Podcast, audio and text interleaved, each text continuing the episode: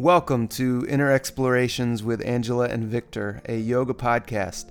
My name is Blake Tedder. I'm a yoga teacher and a student of Angela Farmer and Victor Van Kooten, two teachers who have fundamentally changed my life by pointing me to radically creative and alive ways to inhabit and move in my body.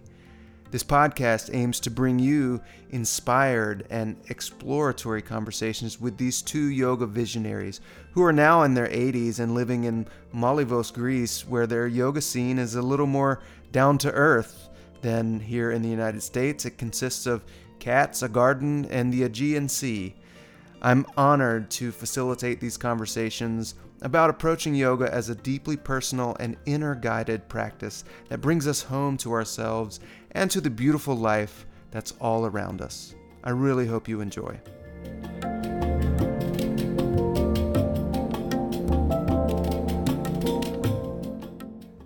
You can find out more about Angela and Victor at angela-victor.com, where, as of May 2021, Angela is still teaching classes via Zoom, not her preference, but she's totally glad to connect with people. And uh, Victor has a new video on an exploration of Anantasana. It's really great. Highly recommend. It's great to have video of, of these two wonderful people.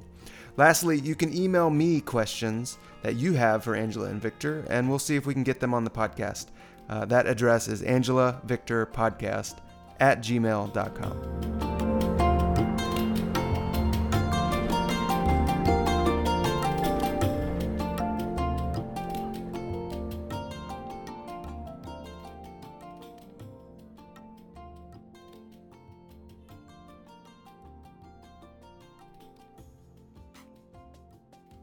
In this conversation, we find out who are these people, anyways? and we learn about what makes Angela and Victor's approach to yoga so different and potent, I would say, in healing and becoming more receptive to life. In part one, we learn about their break with BKS Iyengar and the evolution of their teaching, or the unfolding, as Angela says. We talk about the pitfalls of following a guru figure and the motivations for following your own path.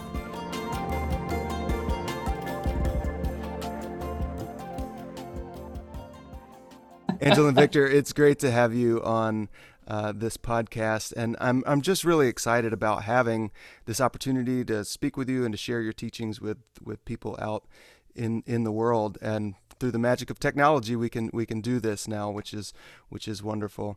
Um, do you have any uh, thoughts about this podcast? Are you excited about this opportunity? Oh, of course. It's always nice to talk with you, Blake. Oh, not to talk to me. I'm I'm nothing. It's just reaching out to other people in in the world. I, I assume that's you have no you have no idea how important it is for us to talk to somebody who had tasted our teachings and who is actually also inspired by it and uses it. So, uh, from your point of view, you're not kind of uh, fishing in, in, in unclear water. So, well, I was I was just practicing before our call and working deeply and in, into some weird area, strange dark area in my hip, and I was just grateful that I've had the teachings to say keep going keep going in there and and search around and see what's going on and it's better than what i might have done if i had never met you guys which was to push into that and open it up. So it, it makes me want to. There's one thing that um, I think both Victor and I, when we're not uh, involved either in our own practice or teaching, um, it it it we are not thinking in terms of this, you know, because we're present wherever we are.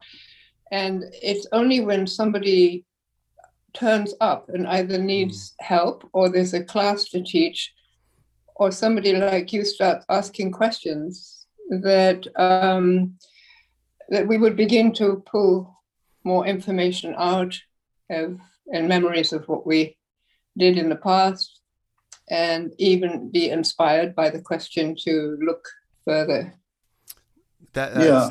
understandable. And, yeah. And the biggest challenge for us is also to have our own problems and our own pains that kind of calls us inside. We have to be there be with it, and and, and find a better attitude than the ones that I gotta get rid of it. Mm. You know, like why is it there? That yeah, we both have um. There's a lot of sentimental uh, blah blah around uh, how to do this, but um, you know, talking to your inner body doesn't mean language. So it's uh, my biggest my biggest problem in yoga is that it has it has given me the opportunity just like in painting to be totally accepting everything which is also accepting the nothingness mm. the dark areas that are lying deep inside you and since you don't see them we lack the vision so we have to create a vision and go wandering and maybe get lost now and then. Often we get mm. lost. And, um, you know, you just open your eyes and you're back, but uh, it's easy. you know, just the first question I wanted to ask you all is something that I think we're we're already beginning to talk about, which is that what you present uh, and what you teach is is is a bit different than uh, than what is commonly taught as yoga, and I'm wondering um, if we can get into into that a little bit by a little bit of your story first, and I think for the benefit of this podcast and and new listeners to to uh, this podcast and to uh, into you, it would be nice to just hear a little bit of your history. We don't want to spend a lot of time in it because you're very much in your in your present moment, and and we are too. But I, th- I think it would be useful. So, um, I wonder if you can tell me like when did you realize there was a problem? At, at what point did you realize it was a problem, or something was off in the way that yoga was was being taught? Is is there a little story you could could share with us? Yes. Well, I must say I was fascinated by the whole practice of yoga uh, from the beginning, but I was also somewhat out of my body anyway from from um, early injuries and trauma and so on, and so a very aggressive, more um, let's say regimental approach uh, fitted with my kind of background and my experience for a while um, because I, I was in pain a lot and I was struggling with um, some deep issues from the past and from heavy surgery. And so it was a way to continue that battle. And um, it was exciting and um, terrifying and challenging and all of that was just what I needed, I think, at the time. But um, uh, over over my time in India and in my own practice, I began to feel that uh, it it wasn't really working for me. Um, I I could do more, uh, and that was exciting. I could make my body do more things, but I didn't feel anything really deep inside was changing or being touched. And so I then realized that this was not, after some time, this was really not where I wanted to be. But um, I didn't want to leave before I really had a clear reason and a clear understanding why I was leaving. Because if I just left because it was too painful, too challenging, I would afterwards think, oh, I just chickened out. So I continued until one day it just became very clear. I was in the studio in Pune and I practiced and then I'd done the class and suddenly,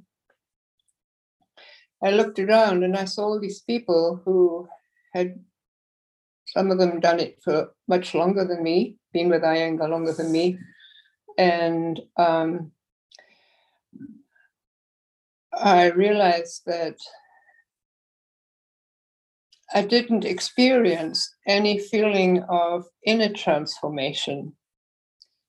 There was lots about improving the poses, but I didn't feel there was anybody there that I could really feel comfortable with in the journey that I was wanting to continue on. And then it then it was clear. But to actually leave um, took a long time because although intellectually I was ready to leave, the the the connection that you make with the teacher and with the teaching and what I'd given of my life to this practice was so bound in and it it took several years to gradually sever all the different parts of, of an umbilical cord.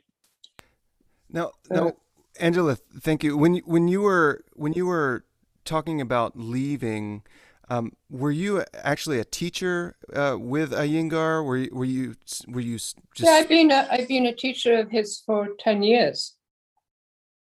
Actually, I've been to India three times through extensive periods, but I didn't only uh, spend my time studying with him.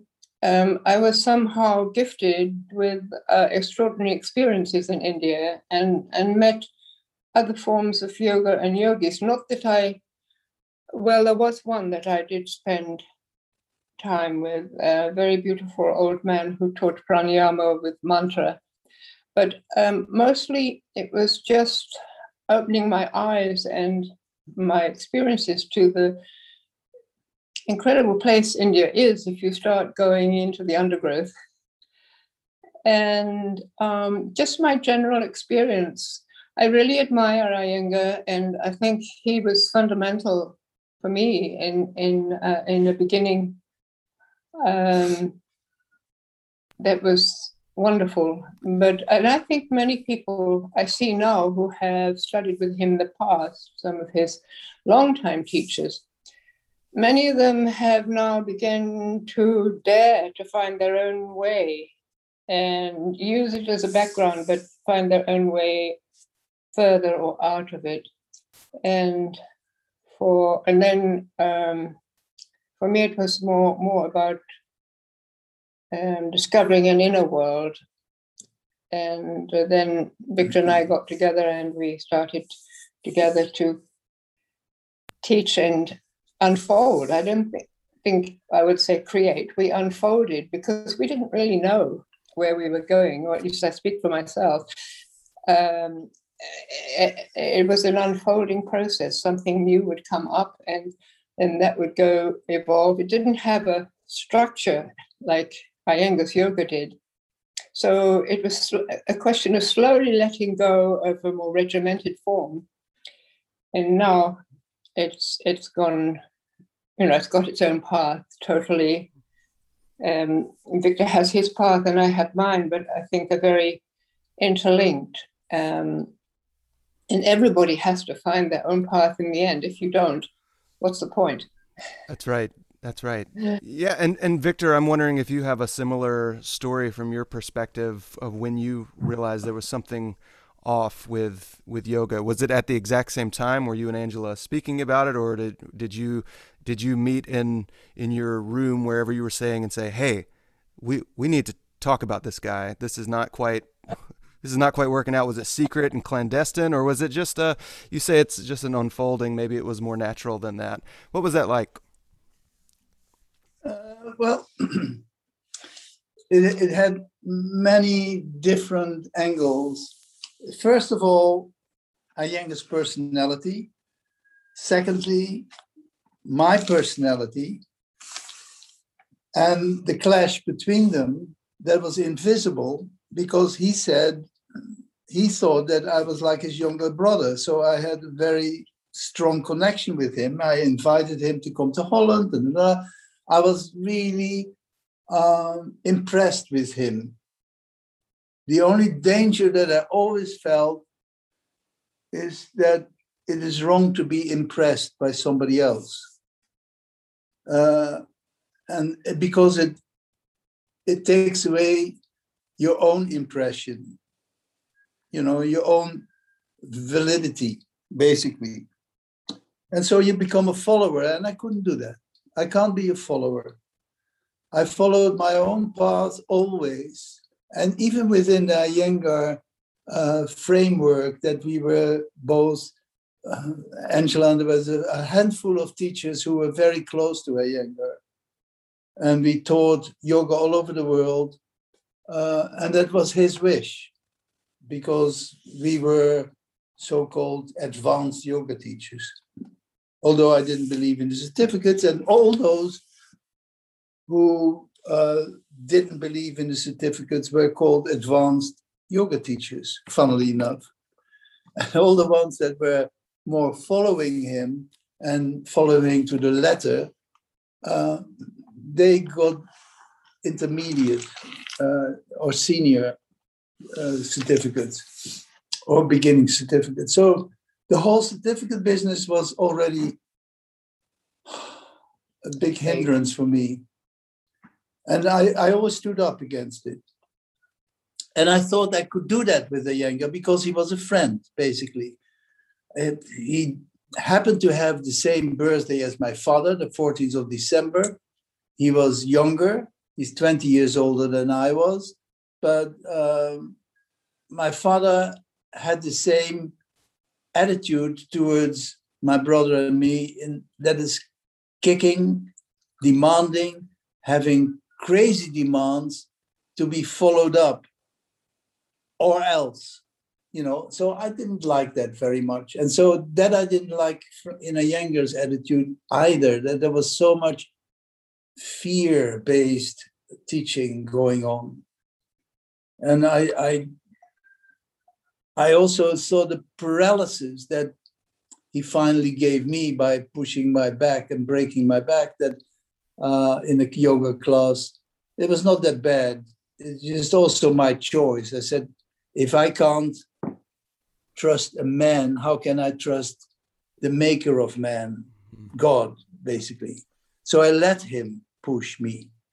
Uh, I allowed it. The two first times, I said, no, no, no, I can't. And I moved out of it. And he became very angry and I'll hit you. And, and so I said, no, I have to uh, surrender somehow to go through this.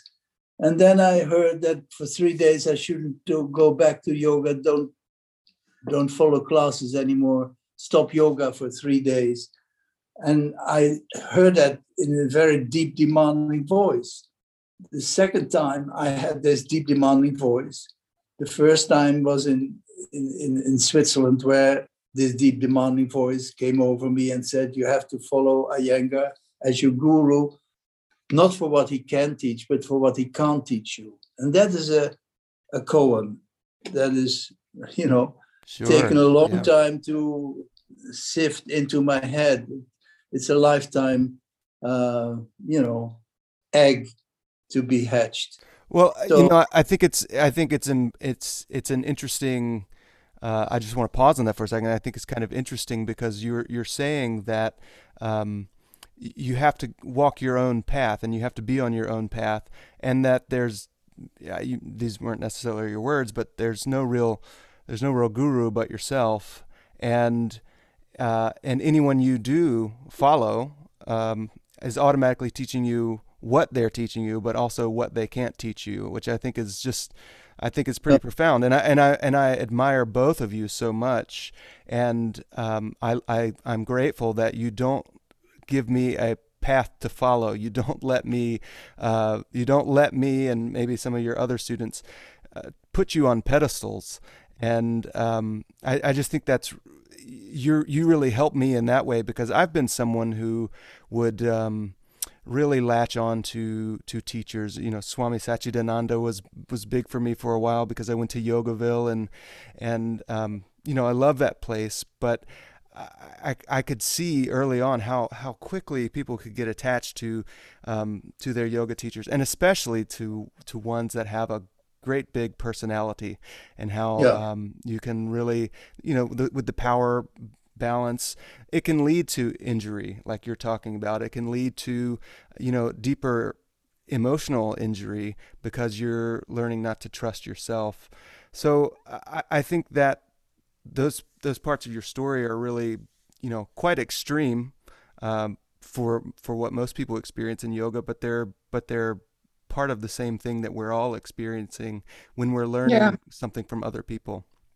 It, it's it, it may be helpful in the beginning um, to be able to go to somebody who has more experience, but if they start um, denying your own experience, it becomes a very dangerous path because it's very easy for someone looking up to someone with more experience and who's a strong personality, even an authority, because I think many people are raised with, with an authoritarian surrounding. First of all, you've got your parents, and then you've got the schooling and your government, and there is a lot of authority around us. And to be to how to find your own path, which ultimately must be totally amazing and beautiful and creative, because that's why we're here. But if that is um, if that is endangered at the beginning, and then then you start to look for something because you know something's missing in your life and you you you look for it and of course then suddenly appears a teaching or a teacher or a religion or a philosophy that looks like it might have what you were missing because it has little bits in it that wake you up. And then you start to follow it, and then you get caught by a strong figure or even just a strong teaching. And you give your soul to it uh, because you haven't really encountered your soul or you've lost it, you've lost something. And I think that's one of the biggest problems today because of all the sort of so called broken homes and problems for young people and so on. Um, but even anybody or, or, trauma, you know, a lot of people have, many of us have had trauma when we were very young and we may not even remember it. Everything is, everything is caught into the body with trauma. Mm. So if somebody's too fierce to a child, or somebody injures a child, or traumatizes a child, that is that is um, taken right into the body, and that's where it sits. And until we meet it there in the body, it'll always be a temptation to find a way around it. Yet mm. another teacher, another profession, another religious direction um, so we, I think if a teacher can give some guidance, but also encourage or put people back in whatever way they do it into their own exploration. I, I, tend to, when I do a women's course, it's easier there. It's not possible really on Zoom too much, but in a, in a women's course when the students are there, I always give a fair bit of time, maybe, well, anything like 15, 20 minutes, where the students are totally on their own, exploring a particular aspect of the practice so that they gradually start to trust. Because we don't trust ourselves. Um, if we've been with a strong teaching or teacher or authority, we feel we're told you don't know. We're told, you know, you're ignorant. And, and, and many authoritarian figures are good at doing that to people. yes, yes, they are. So, uh, you know, I, I think we, we, we get so used to that way of of thinking and um, and receiving teachings as you know if you're receiving a teaching it's because someone else knows something and I don't. Uh, so I need to listen to what they're saying they're an authority.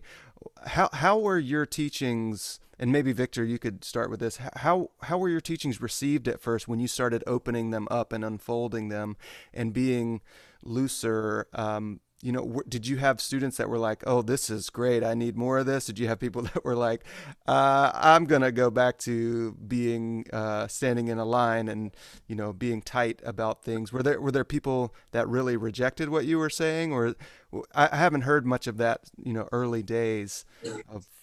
Well, it, it, it's very difficult to say uh, because, to be honest, my personal uh, digestion of the teaching of Iyengar came always out in a different way. So I always wanted to find little details of moving, like, you know, I had the feeling that my, if I was in Shavasana, that my inner spine, my Ida Pingala, Sushumna channels, they were like a bowling alley. And I was kind of throwing this heavy ball uh, from my tail to my head and back and see what that did. It was nothing to do with Iyengar. It had nothing to do with Iyengar at all. And also, I always found it so silly that you have to do everything straight in straight lines. Whereas Iyengar himself used to say, channels, they are the containers of dead water. But if you have a river, it sways and moves and flows. And I thought, well, hey, yeah, you hmm. know it, but why don't you teach teach not that? And why do you put us in straight lines and have our arms exactly straight? And whereas you don't even have straight arms, you don't have even straight legs, you don't have even a straight back. What is going wrong here? You know. Uh, so. Uh, but I, I would not be able to discuss it with him. Sure. So I kept it inside. And so my teaching was always an interpretation of Iyengar using the asanas, but trying to find ways in to make it uh, digestible and, and, and reasonable, like a reason, uh, you know, to stand on your feet and, and, and not just do a standing pose and not mm. talk about the feet things like that. But then only when I came together and had separated from Iyengar uh, after 84 in this uh, convention uh, in San Francisco, uh, we were basically thrown out, both Angela and me. And that was actually a difficult time because suddenly you saw the political side of yoga. Mm you know that it's actually you're in or you're out but you mm. can't play with it. And that was something that i could not digest. And so we actually start to feel freer and freer and start to move more together and find uh, a comfort in in in our own shyness. Because angela is deep underneath as shy as i am deep underneath you know, and and and I, I value my shyness, and it maybe came about uh, or was reinforced by Iyengar and uh, reinforced by my own father, demanding and hitting and killing and do this, do that, that. Yeah. That you know, but I always say, okay, uh, they're so strong. They make themselves so they make themselves strong because Iyengar is also shy underneath. That's the funny thing. I recognized a lot. Mm. He's a very great guy, and he had great moments of intuition and clairvoyance, and yet you had to follow him uh, with his forceful shining out. And I thought, okay, you sit outside and you stare into the sun, and it makes you blind. Mm. You know, mm. you, you don't see anymore. And I think that that is the difficulty that I had. You know, uh, he is so impressive doing pranayama with his chest, and you had to use your watch and see how many minutes he could inhale, and how many minutes he could hold it, and how many minutes. And it was so impressive. And I thought, well, here we sit all around, and this guy takes all the air. We have nothing to breathe anymore. You know, it became kind of comic. Well, you know, I think that's it's I, I do have those those images of, of him in those pictures with the big chest, and it's it's almost um, cartoonish and and also like really inspiring. Like maybe that's something my body could do as well. And I get I can I I remember my early days in yoga thinking, you know, I really need to read light on yoga because this guy has has got it. He can do that with his chest, so I'm I, I need to do that too. And it it reminds me of. Um, you know, I, I I admire someone like Wim Hof, and I don't know if you've you've are familiar with with him, but he's a very the Iceman. The Iceman. He's a very popular teacher, and his brand is really growing right now. But yeah. you know, people are following him because he can run a marathon across the Antarctic, or he can, you know, go 20 days across the desert and breathe, you know, with with this extreme intensity, and that is all absolutely amazing. I mean, it's just amazing. But um, I don't know that that's it's certainly not something I need to to uh, no to force and practice. I mean, I think he's probably got a genetic gift there too, but it's also you know something. So ah, that's very important. Yes. Yeah. So the uh, genetic yeah. gift. That's so, why Angela is different, and she feels different, thinks different. I am different, think yeah. different. And if we won't allow ourselves to be different, what's the use?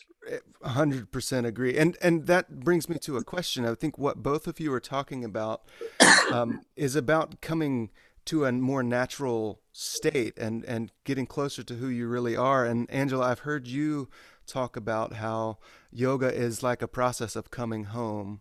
And i'm wondering if you could just uh, you know come home a little bit more to that idea right now and and just talk about what that means to you to to come home yeah, to find I just really would are. like to to say one more thing on, sure. on what you were talking about before because um, it's very easy to judge other people and what I've noticed that when you judge somebody it leaves a nasty feeling inside, a nasty taste. In the in the immediate time of judging, it makes you feel you're on a better track, or that it gives you some more confidence. But I think that we should celebrate everybody who is finding themselves. Um, of course, if they use it in a really aggressive, destructive way to other people, then uh, we cannot condone that. But um, when somebody really finds something, uh, we should celebrate that it's the, it's their greatness, and um, we have to take the inspiration and go inside and find where we can find more of ourselves, like the. But that is related to nature because every tree has to find out who it is as itself. It has to get its roots down deep in the earth, and that's a hundred percent full-time work, I would imagine, especially when it's the kind of earth we have here, which is at the bottom of a valley and very thick, heavy earth. Clay. Clay, yes. Uh, and then it can start to come up more. Uh, and then its whole intensity is to be who it is and open more branches and open more leaves. And so that that is something that you know i i think when you start looking at people doing other things whether it's uh, spending 60 minutes in ice ice in water. in ice really yes water or a marathon across the north pole. I mean you can say amazing. Uh, but then i also want to ask them and what is happening? How do you feel inside? Do you love the people around you more? Do you feel more comfortable being who you are? And can you spend more time joyfully doing what you love doing, uh, so that you begin to radiate who you are, so that your practice, whatever it is, sitting in ice or uh, doing amazing gymnastics or studying Sanskrit or the Vedas, do you feel more full and more in love with life? And can you move more freely in difficult situations? And like Victor said, the his injury was a teacher for him. And I think the, the obstacles we meet ultimately are our best teachers.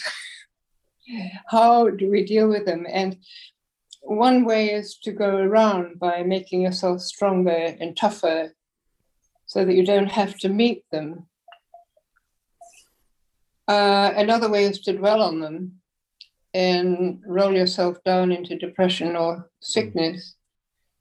Another way is to go very slowly until you can be face to face and connect with them because they hurt parts of us. It's like we have these little children inside who are hurt. And some of them have closed up totally and are hiding under the stairs. right. Some of them, so it's very hard.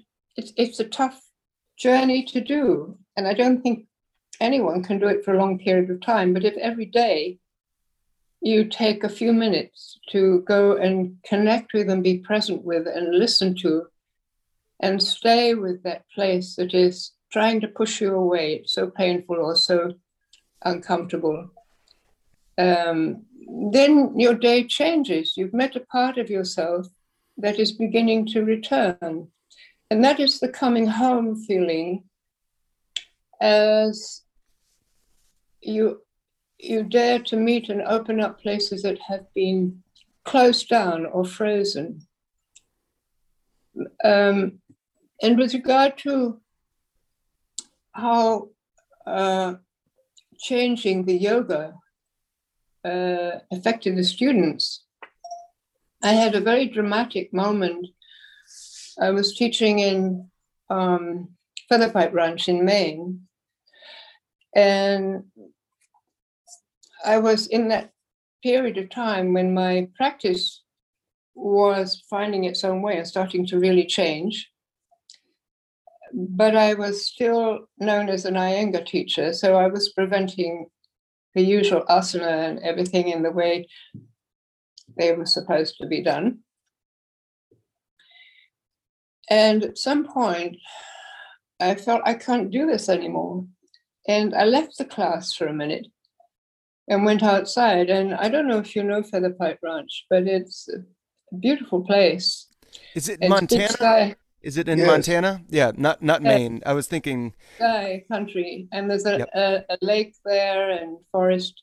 Sure. Big sky, and I remember this big thundercloud was coming up, and I just called out from my soul, "What shall I do?"